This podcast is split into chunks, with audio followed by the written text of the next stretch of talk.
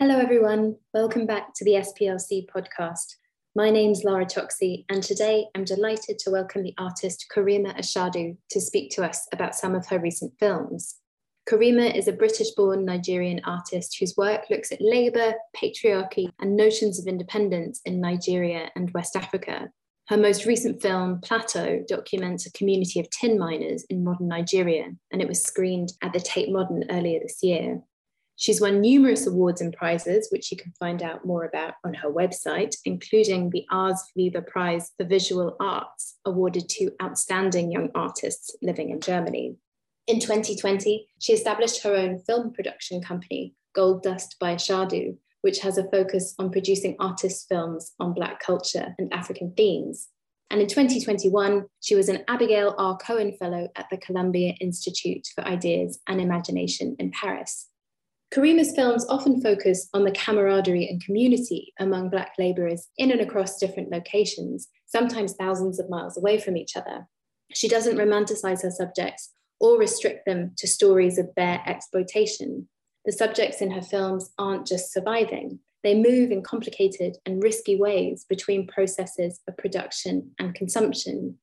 These informal economies connecting disparate places on the map rely on technological and socio-political systems embedded in colonial and imperial history.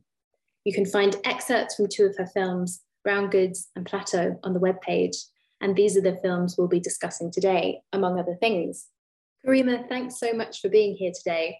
I'd like to start with a question about biography. When did you start making films? Thank you so much, Laura, for having me. I'm really pleased that we're getting a chance to speak together you know, I've always been interested in films ever since I was a little girl. I just remember always being glued to the TV. I had a huge VHS collection, and it was never something that I thought I would do as a career. But I guess somewhere subconsciously, I must have just absorbed all of that, you know. And when I started doing my BA at Reading, I am a trained painter, so I was a painter. But I started tailing off and doing these performances for the camera never really thought anything of it because at the time you had to choose you were either or you couldn't do both. And so i chose to you know stick with painting but it was still niggling at me you know? Anyway fast forward started doing my ma at chelsea college of art and i was actually doing spatial design. But then film pulled me in again and i started attaching devices to my body mechanisms to my body that i would build and also attach cameras to my body and started performing in space. So then it really gained momentum from there. I wanted to ask you a question about movement in your films. Mm. Your films and your sculptures also unsettle the relations between environment, industrial processes, mechanical devices, inanimate objects, and human subjects. And I was thinking about that camera placed into the wheel that goes into the mud and out again in your short mm. film, mm. Sand Merchants. And the repetition of that moment and that motion produces, for me at least, it produced this feeling of fatigue as the wheel was turning. But it's also impossible to look away. I was completely riveted by this motion. And I was watching to see where the wheel would get to on its way back down from the sky to the ground. Where was it going? What was its purpose? And in plateau as well, the landscape isn't just a background. The plateau isn't somewhere still and idyllic and picturesque. It's this ground that's being dug into that's full of water, and its hills and crevices have been produced by mining. So, this kind of feeling of being in dynamic landscapes that are constantly shifting around their subjects. So, I suppose the question in there is is there a connection for you between the movements of bodies and objects, transformations in the landscape, and the process of filmmaking? That's a great question. I want to start by, you know, when you introduced my work, you said documents. I always shy away from this word in relation to my work because I feel like what I'm doing isn't documenting. There are moments of observation for sure, but I feel like it's it's much more than documenting. And I'll go much deeper into it. The way that I consider the camera is with a great deal of respect. And in, in what I mean is that I consider it to have its own kind of almost personality. And when I'm making a work, I think, oh, how would the camera like to capture this? How would the camera like to reflect what's going on? How would it like to embody it? Right. So it starts from this kind of question. And in a work like Lagos Sand Merchants, these workers are, you know, diving down without any respiratory equipment. They are, you know, just baskets and digging in the sand. And if you watch the film, you will understand. And I wanted the camera to really kind of relay some of this energy, right? And so then I thought, well, I'll make a device that kind of mirrors or in some way shows this kind of idea of going down and coming back up again for air almost. And with this like aggressive lurching and kind of almost gasping. And that's where this kind of pummeling to the floor came in. And in Plateau, I wanted it to have the camera to have an almost corporal feeling to it, you know? And you definitely get a sense of that. So, yes, the landscape absolutely inspires the way that the camera moves, the way that the camera captures. Yeah, that's a huge part of the work for sure. I love you using the word lurching because it's such a generative word. And I'm really interested in how this visceral quality of your films, I mean, I can't think of another word, visceral quality of your films allows space for the viewer to be fascinated and enthralled and, and gripped, I think, almost physically by practices that aren't usually visible, or at least not in sort of mainstream cinema. I'm thinking about the beheading of dead cows in a meat market, what you just described, the submersion of workers' bodies into polluted water. But I can also see why a viewer might want to connect this fascination to political consciousness raising, which I suppose is much more affiliated with a word like document, so consciousness raising about labour conditions in the global south or meat production or ecological crisis or indeed informal waste economies. But it seems to me that you're really careful not to impose judgments on your subjects about whether their experiences are determined by exploitation by colonial history by racism at the same time your subjects often want to talk about them in brown goods something that really stuck out to me was a man saying that white people value their slippers more than they value the black man such a powerful line. And I remember the trailer for Plateau for the screening at the Tate also emphasized the mine's colonial history, that area's colonial history. We just remind the mines that the whites left behind. But in a sense, your films surround these ways of narrating colonialism and racism without letting them determine the way that you tell your story.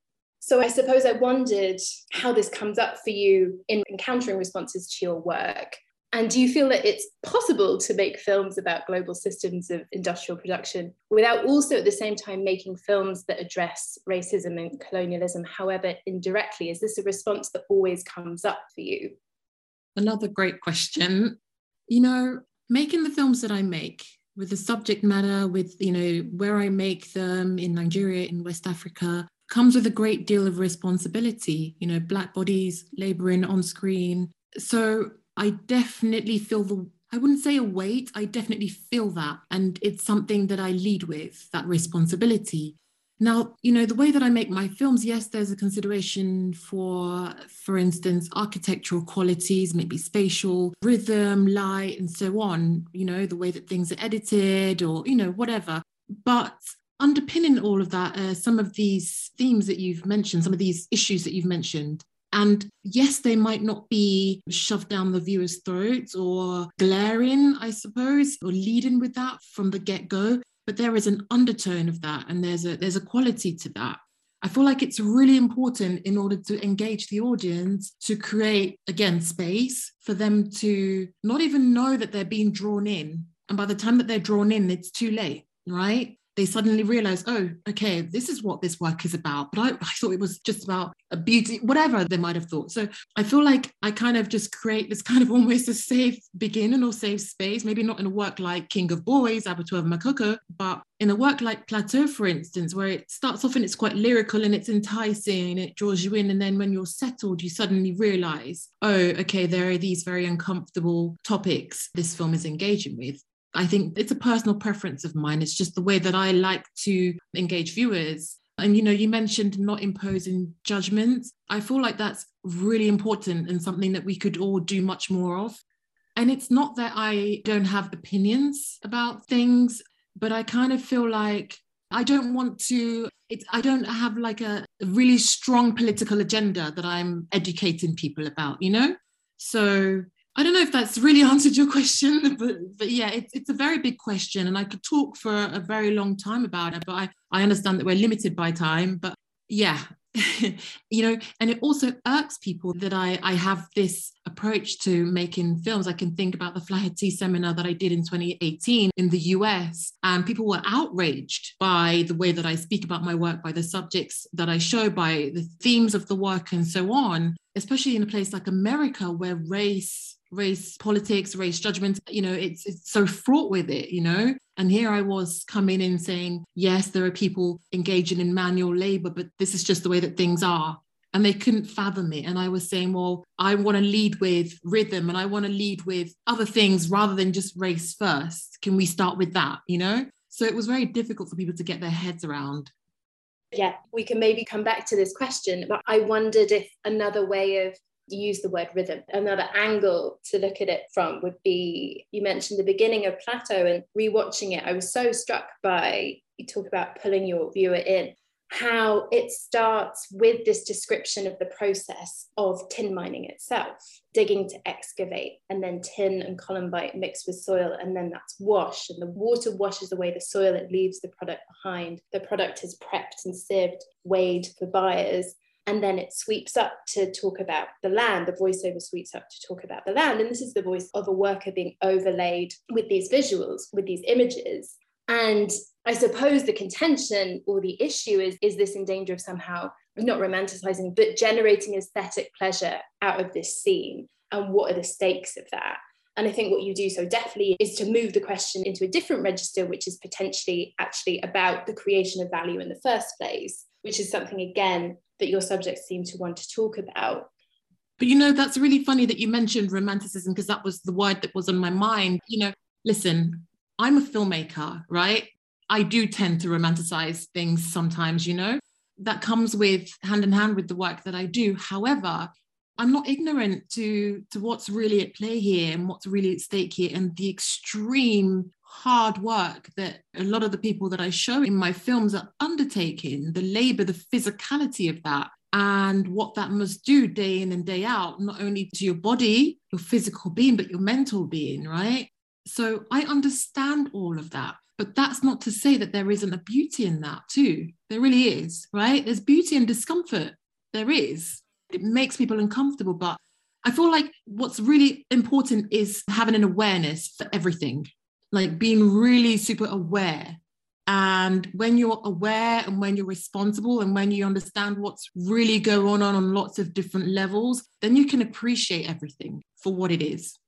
It's interesting that you talk about awareness because another thing that jumped out to me rewatching Brown Goods and Plateau is that your male subjects, and, and often your subjects are male in your films, in these films particularly there are these moments where they're looking directly at the camera. They stop what they're doing and they're looking directly at the camera. And there's a sense in these moments that the viewer might be trespassing on something and seeing something that they shouldn't be seeing. And there's such sort of powerful powerful moments of disrupting that process that there are these acts of labor and it embeds this sense of voyeurism I think, into the film. What are, what are we doing here? Why are we watching? And this made me wonder about this question of privacy and vulnerability, especially given that masculinity and masculine pride are themes that run across particularly these two films.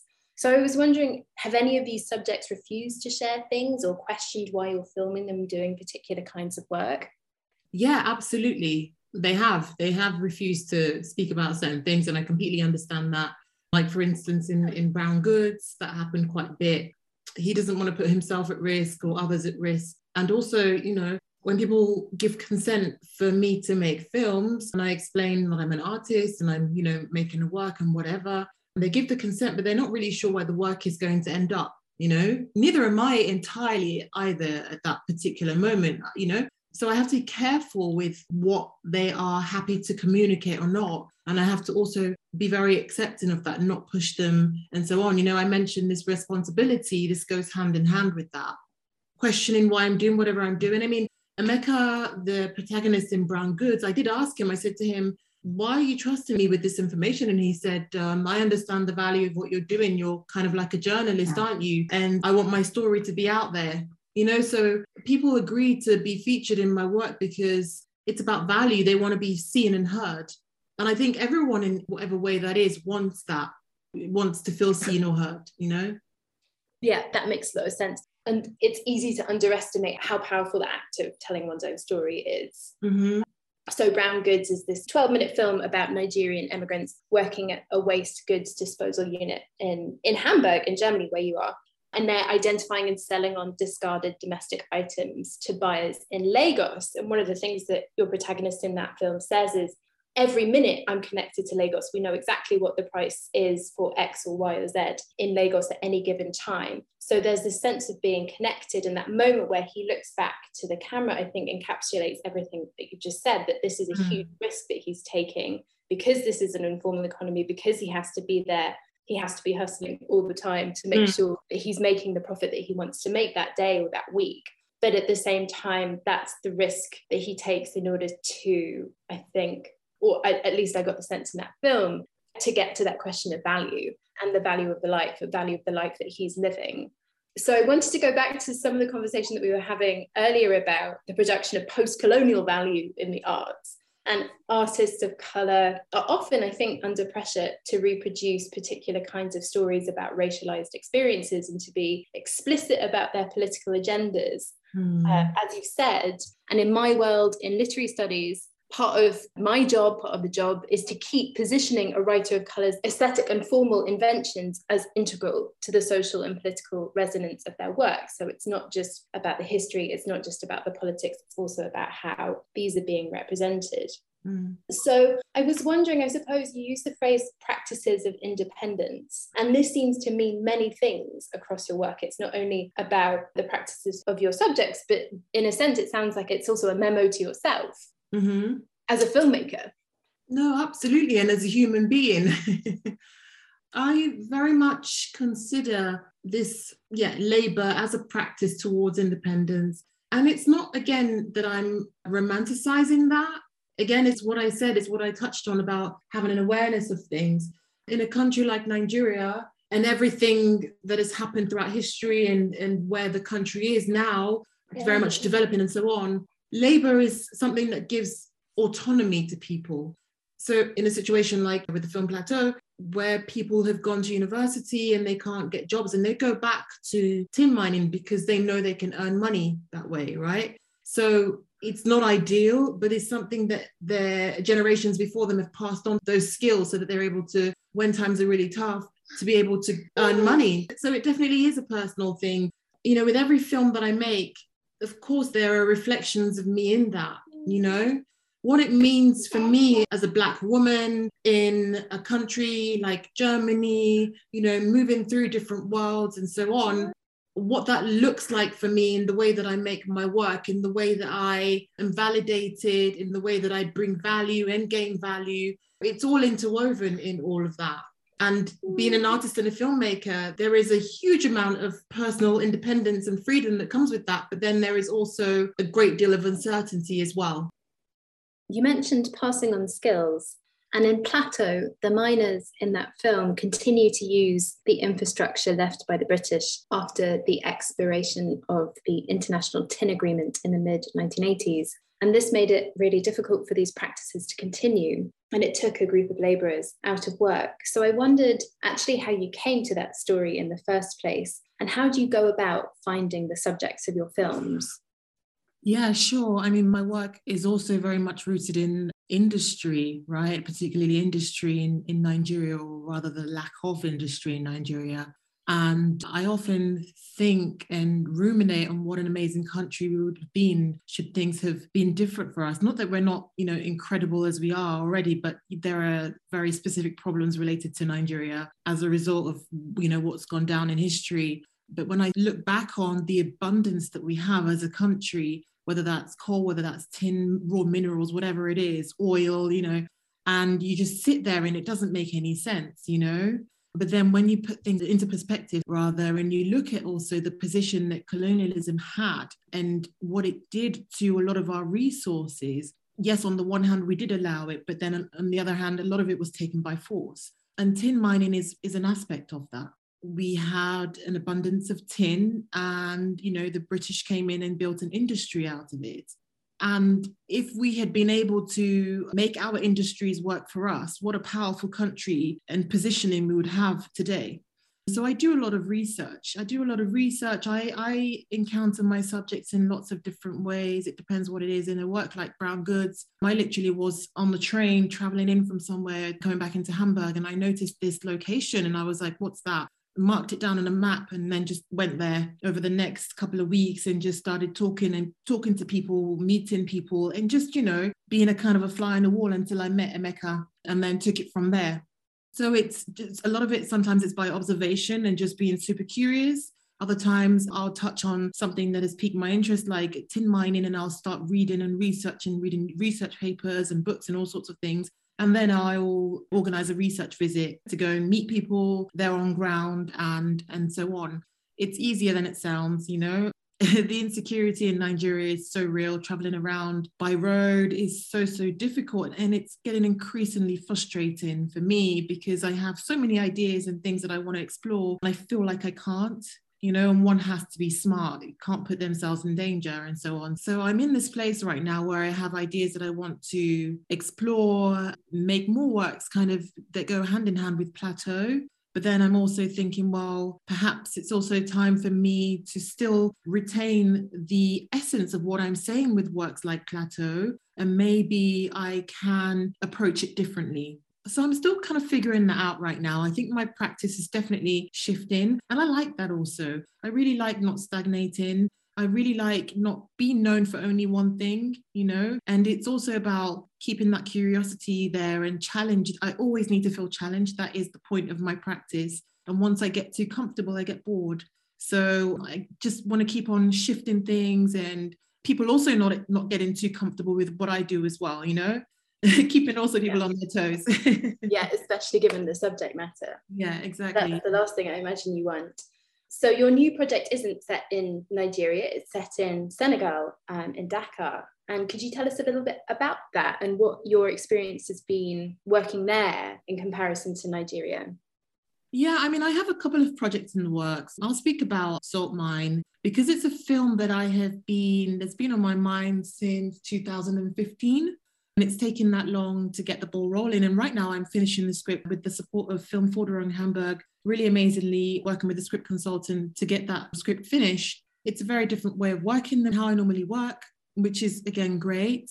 It's a story that's set in, I don't want to say too much about it, mm-hmm. but it's a story that's set in Dakar. It's set in a salt mine, Lac Rose, and it explores themes of independence and value. There is a protagonist who is a laborer whose brother is in Hamburg and his brother goes missing and he's caught between does he go to Hamburg illegally to find his brother or does he stay in Dakar to be part of changing times at his work and so on? There's a union at his work and something goes down and he's, you know, he's kind of caught in the middle of it. And then there's also a personal aspect as well with his family. In many ways, the story is a reflection of me. And when I, I started writing this story before I had my son, and I left it for a while and I've come back to it now. So I'm really curious. A lot of shifts have happened in my life since I started writing it. And I'm really curious to see how that's going to be absorbed by the story and what direction that will take. So, yeah, the goal is to finish this script as soon as possible, get some more funding with my production company, Goldust by Ashadu. Yeah, to get some more funding and to get the film made. So I'm, I'm very excited at the prospect of doing that because it's the first time that I've written something, the first scripted thing. But I imagine when I do make it that it will be somewhere between fiction and reality. It will be somewhere kind of in between this kind of awkward and very interesting, intriguing place between the two worlds. So, what's it been like writing a script? It's been a lot different than I imagined. I thought I, I could do it with my eyes closed, and I got a rude awakening. Working with a script consultant has been has been amazing. Susanna Kirali has brought a lot of wisdom. It's just been a very different way of building a story. And I also have to think very differently as well. So it's keeping me on my toes. And, you know, although I didn't want to admit it, or I thought I could come in and do something radical, which I can, but there is a structure to things you know? Things exist the way that they exist for a reason and script writing and filmmaking is one of these things that does have a certain structure to it and so i've had to respect those structures. Put my own spin on it nevertheless but respect them for sure. So, finally, my last question is a somewhat speculative one. If you were going to make a film on similar subjects, so labour, patriarchy, and practices of independence, but one set in Britain, who or what would your subjects be? I've been thinking about this and I have to admit, I have absolutely no idea. you know, it's a tricky one for me because being based in Germany has afforded me the freedom to be able to deal with very difficult things like Brown Goods has done. But in the UK, I feel like I've not been able to to do that in such a way, you know, and I'm not exactly sure why. Maybe it's too close to home. mm. Don't know.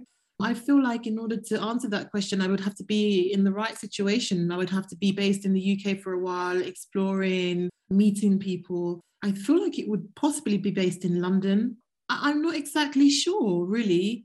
It's a very difficult question to answer. well, there's something about proximity, isn't there, to yeah. your subjects and to the stories that you might want to tell. You know, I watched a film called Farming not too not too long ago. I've forgotten who the director was. Have you heard of it? No. It's a film about actually okay well i once made a work called it doesn't need more and i made this work back in 2014 and it was a series of interviews in the uk in london where i met women who were british nigerian and based in the uk and they were talking about their experiences being black growing up in the uk between nigeria and so on and i met so many different women and one in particular stood out. Her name was Yemi, and she had been farmed and farming is something that took place in, I guess, the 50s, the 60s, where Nigerian parents would bring their children to the UK and leave them like kind of a fostering and pay a family to look after them so that they would get a good education and have the experience of a British life. But what that would mean is that they would completely disconnect from their children. And so this woman that I met, Yemi, um, her parents had done that. And then when she was of an age, they came back to get her. But of course, she didn't feel Nigerian anymore. She was entirely and truly through and through British to the extent where she regarded the people who had brought her up, who were not her parents, she regarded them as her parents, her biological parents, sorry. And she called them mum and dad. And she had completely disconnected from her actual biological parents. And she now had this kind of disregard for Nigeria and had never been and couldn't go and so on. So it was a complete psychological, you know, mess up for her. And I was so intrigued by that. So there was something about that that struck me. And maybe there's something that I might do in the future, but this idea of feeling like the UK holds a certain set of values and advantages that are better than Nigeria. Therefore, you give your child up and, you know, put in the care of other people. Is so, so, so, so sad, you know, and at the same time, also very intriguing. You should watch this film, Farming, that I mentioned yeah. Thanks for the recommendation. It also it also reminds me of brown goods again and your protagonist in that film. And another line that that really jumped out is when he says we're not supposed to be here. And the reason he's mm. there is because of the war in libya and the displacement his displacement caused by war. He actually means much deeper than that. He means we're not supposed to be in europe. We're supposed to be back in nigeria if things had turned out the way that they're supposed to turn out, the way that we imagine, if Nigeria was able to, all the things I spoke about earlier on, we are supposed to be in our country. We want to be in our country. And I do in, in many ways, although being British and being afforded the advantages of that, the way that I can move through different worlds, I completely and utterly have a great respect and appreciation for that. Then also, on the other hand, I do feel like I'm very much Nigerian and I belong there, you know? So yeah, I guess there is this feeling of of Emeka feeling displaced and a feeling like begrudged by it. Like I'm only here because I'm wanting to make money, but if I could make money in my own country, I would, you know. Thank you so much, Karimah. That's been such a fantastic conversation and wishing you all the best of luck with Salt Mine. Very much looking forward to seeing what happens with that script. Thank you so much for your time and for having me as a guest on your podcast. Thank you for listening. For more information about UCL Sarah Parker Remond Centre, find us at ucl.ac.uk forward slash racism dash racialisation or follow us on Twitter at UCL underscore SPRC.